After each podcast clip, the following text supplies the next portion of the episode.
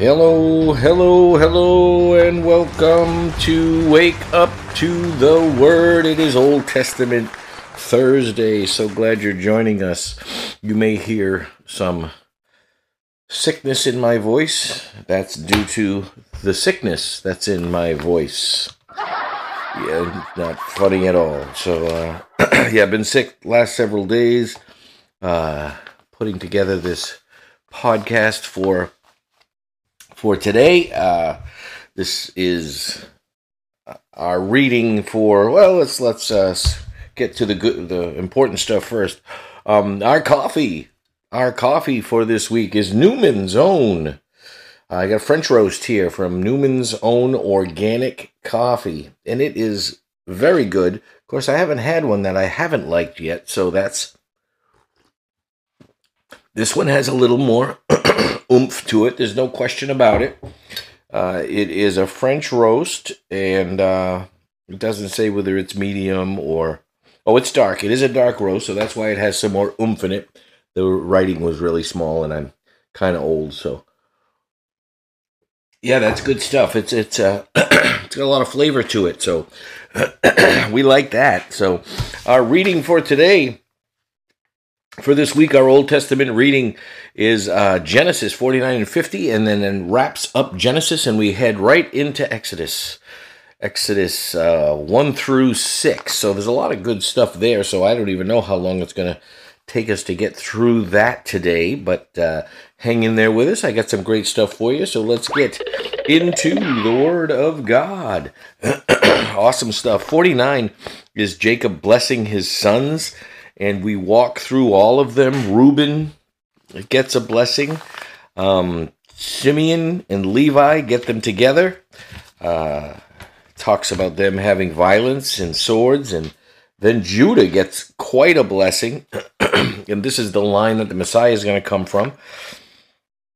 It says, Judah is a lion's cub. From the prey, my son, have you have gone up he, he, he stooped down, he crouches as a lion, and as a lioness who dares rouse him. The scepter shall not depart from Judah, nor the rules the ruler's staff from between his feet, until tribute comes to him, and to him shall be the obedience of the people. So this is already he's laying out that uh, Judah, the line of Judah, the lion of Judah is going to come from the line of Judah.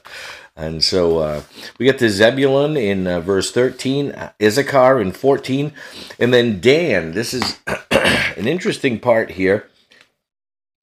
I'm going to read that in verse 16. Dan shall judge his people as one of the tribes of Israel. Dan shall be a serpent in the way, a viper by the path that bites the horse's heels so that his riders fall backwards. Oh, wait for your salvation. I wait for your salvation, O Lord. So that's Dan. One of the things that's noteworthy about Dan is when we get to the book of Revelation, all the way at the end, which will take us a while to get there, but Dan is a tribe not mentioned in the 12 tribes, where 12,000 of each tribe are listed as uh, being sealed. Uh, Dan is not listed there. Dan is removed, and m- most scholars believe this is a foreshadowing of that because the tribe of Dan follows idolatry quite a bit. Um, goes after idols and uh, and and uh, worships them, and people continue to go after the idols from the tribe of Dan, and so they seem to lose their inheritance. Um, they're the eternal outsider, uh, the internal outsider. And when we get to um, Revelation, it's Manasseh, who is actually Joseph's son. And remember the one that Jacob blessed, uh, the younger over the older. So, and it continues on there. Asher's Asher's uh, Asher gets a blessing. Naphtali and Joseph, and then in the end of 49, uh, towards the end of 49, Benjamin uh, gets his blessing as a ravenous wolf uh, devouring his prey. now, Jacob's death is recorded here at the end uh, of 49 and through 50, and it talks about um, how much the people um, of Egypt honored uh, Jacob, um, Israel, uh, as he is called now. Uh, and uh, they brought him, they embalmed him, took 40 days for that, kind of a significant number again for the embalming to take place. They did the Egyptian embalming and they brought him to be uh, buried um, to the east of Mamre, uh, the field of Machpelah, where Sarah was. So they honored that wish. They brought him down there. Um, God's uh, good purposes, Joseph's brothers, uh, they didn't they they didn't think that Joseph was going to uh, allow them to stay or not have them killed after their father had died, but but he assured them that that in that famous line, "As for you, as for you, you meant." This is verse twenty of chapter fifty. As for you, you meant evil against me, but God meant it for good, to bring it about that many people should be kept alive as they are today. So do not fear, I will provide for you and your little ones. So says Joseph lived to be 110. Uh, and Joseph saw Ephraim's children in the third generation, the children of Machir, his son of Manasseh, were counted as Joseph's own. Uh, Joseph saw his brothers.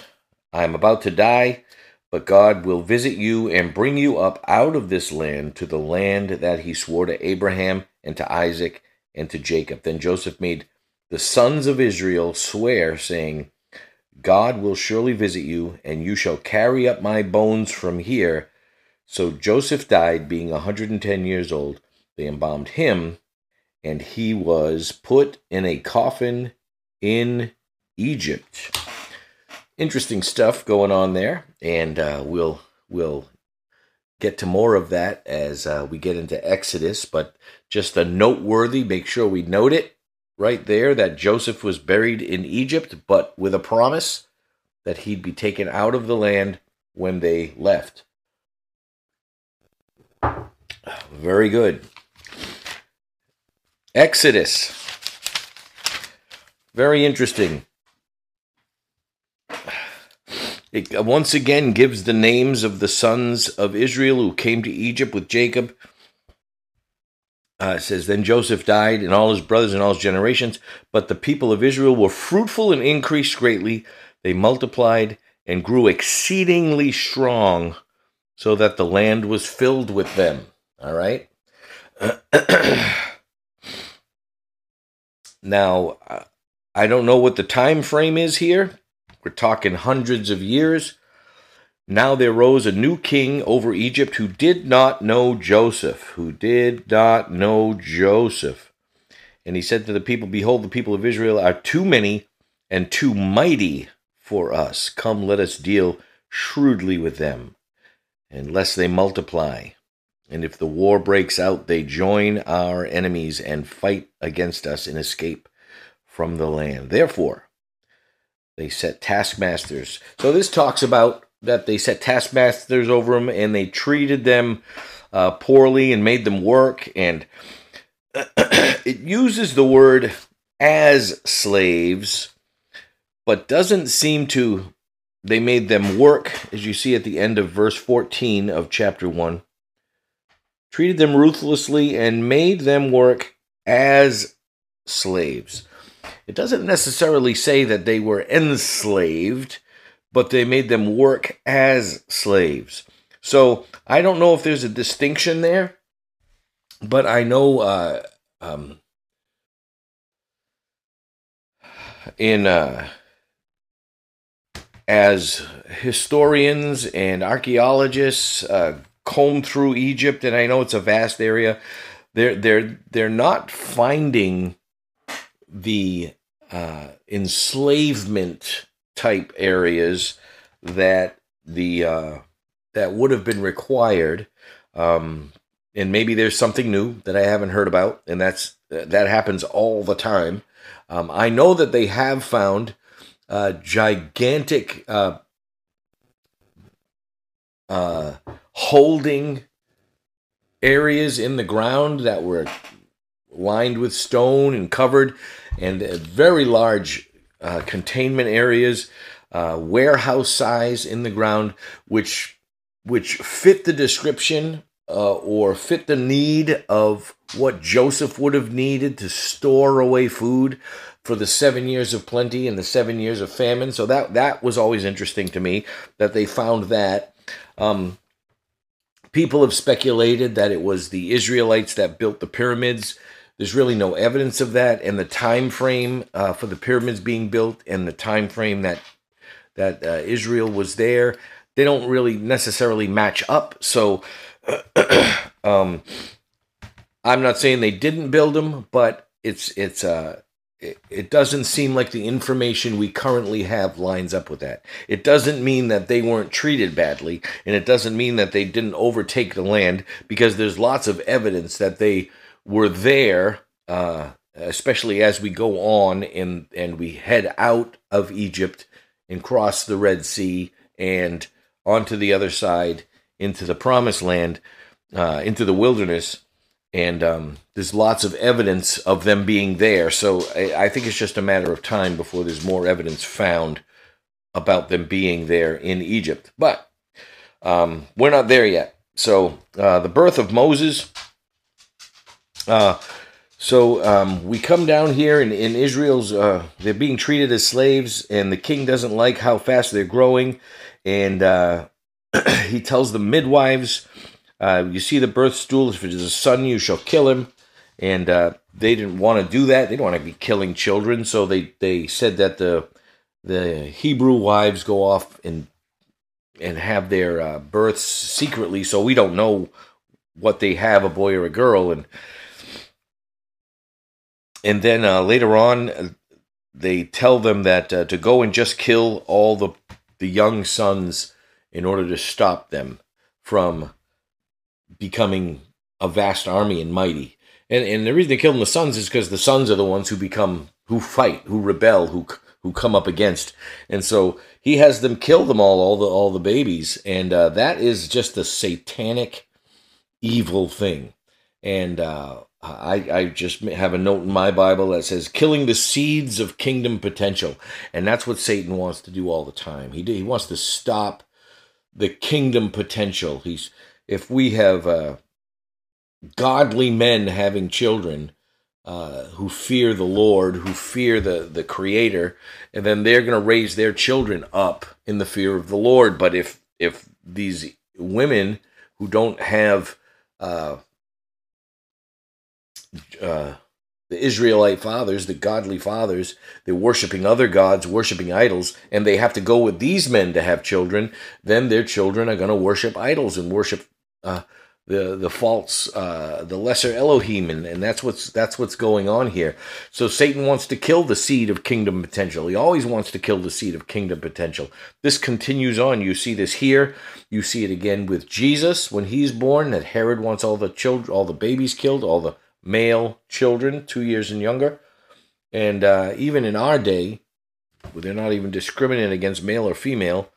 It's just. Uh, this the abortion going on. They they they've convinced people, they've convinced society that a child in a womb is not a life.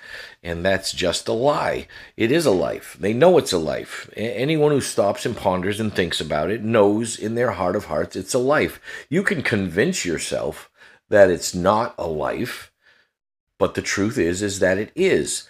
And and and they're doing it they're they're they're sharing this and saying these things under the auspices of convenience. It might be inconvenient for you to have a child right now. It might not be financially convenient or career orientedly convenient. That's just sad. Uh, but that's where we are. That's where we are. They're saying it's it's a woman's body. It's her right to choose. And we don't we don't we don't hate women who've who've had abortions, we we are compassionate for them. because we totally understand that they've been sold a bill of goods. They've been told a lie, and and they're they're trying to navigate this as best as possible. This is why they need the truth uh, before and and after. Just it's that God is God's grace is sufficient. God's healing is sufficient. God's love is sufficient on both sides of this equation, and that's what we need to share with people. And so the killing of the seed of kingdom potential. That's a theme throughout scripture. So note it, log it in. You'll find we'll find it in other places. Okay, so we come across a uh, um, she, a woman. We have her name? A woman conceived bore a son and she uh, when she could uh, was a was a fine child. He hid him for three months. When she could couldn't hide him no longer, she took him in a basket made of bulrushes and daubed it with pitamoon, pitamoon, bitumen, and pitch. Pitch, interesting word. And she put the child in it and placed it among the, the reeds, the banks, and his sister stood by watched him as he went down the river. So um, Pharaoh's daughter picked him up, pulled him out, called him Moses. And uh, this uh, pitch, interestingly enough, is the same word used for the pitch used for the ark. Uh, uh in uh, Genesis chapter 6, 7, uh, same word used. And again, used, same word used in Leviticus 17 for atonement. Same word. And uh, the Greek version of that word in the King James Version of the Bible is in Romans uh, 3, sees the propitiation pitch right in the middle of it. Same word, same basic structural word in, in Greek. It's that pitch, it's that sealing, atonement sealed. Um, great stuff. Good, good, consistent terminology through Scripture. Just love to point those things out. Those are very cool. Um, and uh, you're gonna you're gonna get this on Thursday, and I'm talking. You'll have heard a bit more about this on Wednesday night uh, if I make it. I think I'm gonna make it. It's Tuesday right now, so I think I'm gonna make it. Um, so Moses then uh, grows up in Pharaoh's household, and there's very little written about that, uh, how he grows up in Pharaoh's household. But he does grow up to be a man in Pharaoh's household from from the time he was a baby, um, in that basket, and. Uh,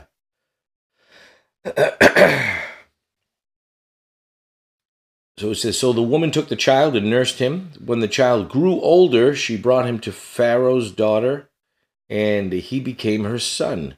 She named him Moses because she had drawn him out of the water. Excuse me. Oh, I gotta use my cough button. I keep forgetting.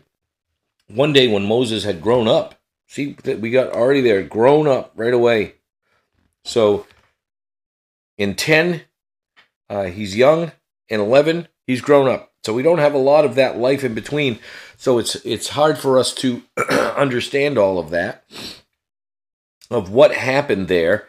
But we know that Moses is the potential author here of, of the books, and uh, so now we we come into his life, and uh, understanding that his education was probably the best it could be at the time, and he's educated in Egypt, and there's some real influence there of intellect and understanding. Talk about it a little more in a bit.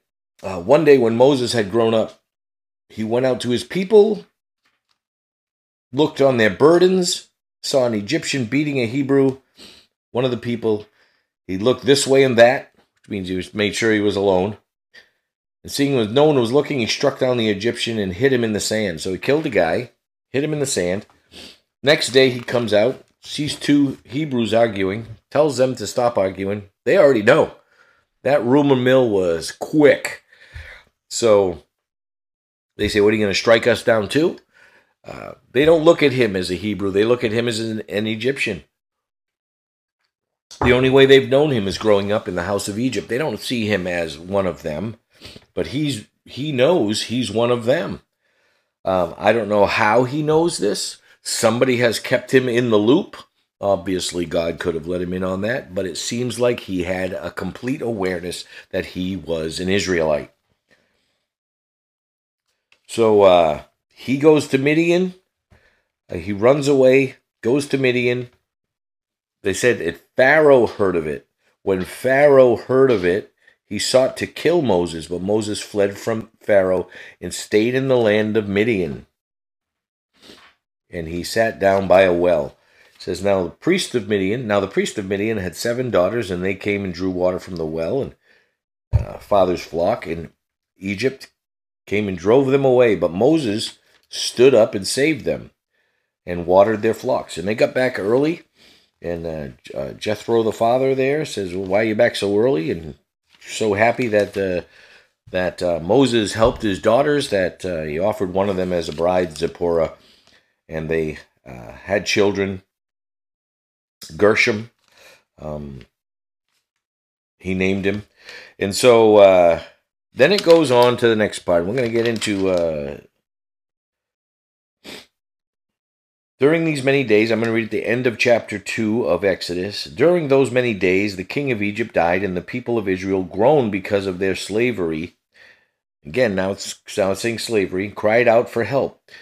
Their cry for rescue from slavery came up, up to God. God heard their groans. God remembers his covenant with Abraham and Isaac and with Jacob, and saw the people of Israel, and God knew. should put my glasses on. It would make this a lot easier.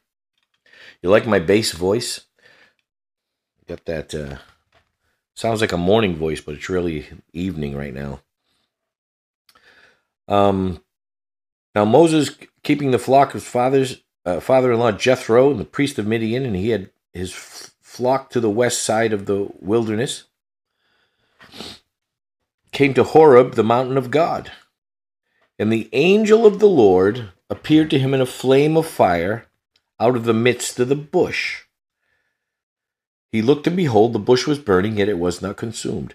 Moses said, I will turn aside to see this great sight. Why the bush is not burning. When the Lord saw that he had turned aside to see, God called to him out of the bush, Moses, Moses. And he said, Here I am. Then he said, Do not come near. Take your sandals off your feet and place on the ground where you stand is holy ground. He said, I am the God of your father, the God of Abraham, the God of Isaac, the God of Jacob. And Moses hid his face, for he was afraid to look at God. All right, got some cool stuff going on here. we got the mountain of God. So we're already looking at this as sacred space, divine space, um,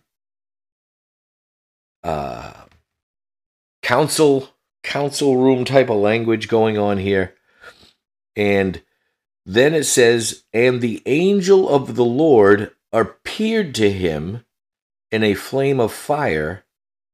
out of the midst of the bush. So he saw, he saw the angel of the Lord. So he sees something but then the voice calls out from the bush. So we have two distinct representations going on here. This is uh, mountain space, divine council, divine council language, and Moses, I almost said Joseph, Moses is coming up on this divine council type of uh, event. So this is really cool. He, he he says who he is, the God of the God of uh, Abraham, Isaac, and Jacob, three times. And then he goes and tells him he's going to go back. Obviously, he's, he's telling him he's going to go back. Um, as we get to the end of verse 12, he said, He said, But I will be with you, And this shall be a sign for you. This is God talking. I will be with you, and this will be a sign for you that I have sent you. When you have brought the people out of Egypt, you shall serve God on this mountain. Again, with the mountaintop. Then Moses said to God, If I come to the people of Israel and say to them, The God of your father has sent me to you, they will ask me, What's his name? What is his name? What shall I say to them? And God said to Moses, I am who I am. He said, Say to the people of Israel, I am has sent you. Has sent me to you. God also said to Moses, Say this to the people of Israel The Lord, the God of your fathers, the God of Abraham, the God of Isaac, the God of Jacob, has sent me to you. This is my name forever, and thus I am to be remembered throughout all generations. Now listen to this language. This is eh, this is interesting. I found this uh, fascinating. Verse 16: Go and gather the elders of Israel together and say to them, The Lord God of your fathers, Isaac, saying, I have observed you, what you have done in Egypt, okay? The elders' language is very interesting in that Egypt, Israel, excuse me, even in bondage, is still set up in a council fashion. They still have set up their leadership with the council presentation. Go gather the elders. I think that's significant in that why would Joseph know that? Why would Joseph know that they have set themselves up in a council arrangement? Because that is that is a shadow that is a reflection of how God has inter uh, interacted with mankind from the beginning, from the time of Adam. We've talked about this divine council space. Eden was the divine council space, and now uh, Moses is now interacting in a divine council space, and he's going to go to them and call them together, the elders of Israel, calling them together to meet as a council to hear what he has to say, what he presents them. I think that's all reflective of how God presented himself from the creation right through to Israel. Um, not to mention the other the other lands, the other people uh, are reflective of of what they understand from divine messaging. So, um, so that's very cool. Now we get to this divine name, Chava. Um, it's it's uh, it's uh, I am, and it because it is a uh, a word of self existence. It's uh, I am, I I shall be, I was. It, it depending on uh, the words because they only have the the the certain letters. The uh, they don't have any vowels in Hebrew, so it can be any of those things. He, it's the Hava. It's the it's the divine name, and and and they don't even say it. Uh, uh, devout uh, Israelites don't say the name; they say the name instead. So uh, uh, they'll, they'll say Adonai or they'll say Yahovah, and uh, and then Yahovah is is is a name that's used uh, because it uses the same letters, the same group of letters as um, Chava. Uh, Yahovah it uses the same group of letters. It just it, it just uh, it it it but it doesn't say the name.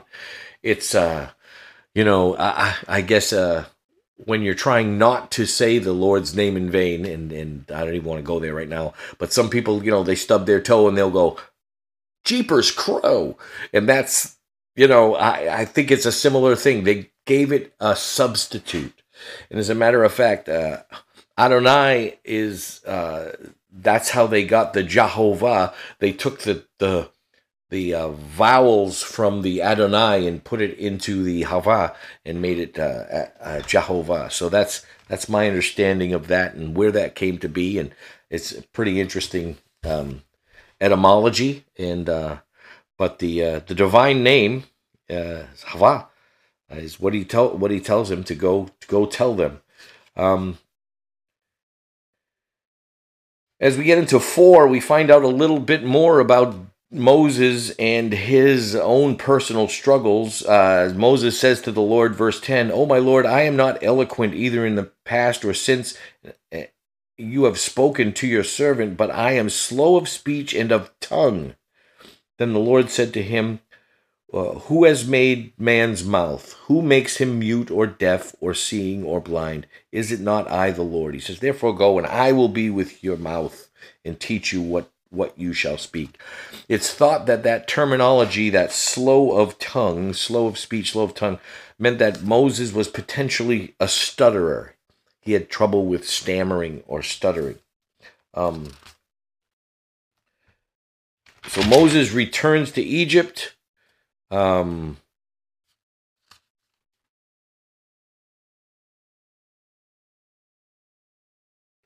uh, and uh, he gets uh, we're in the five and six. After Moses and Aaron went and, and said to Pharaoh, Thus said the Lord God of Israel, Let my people go. There's that famous word, Let my people go. Oh, I got the nice voice too going on now.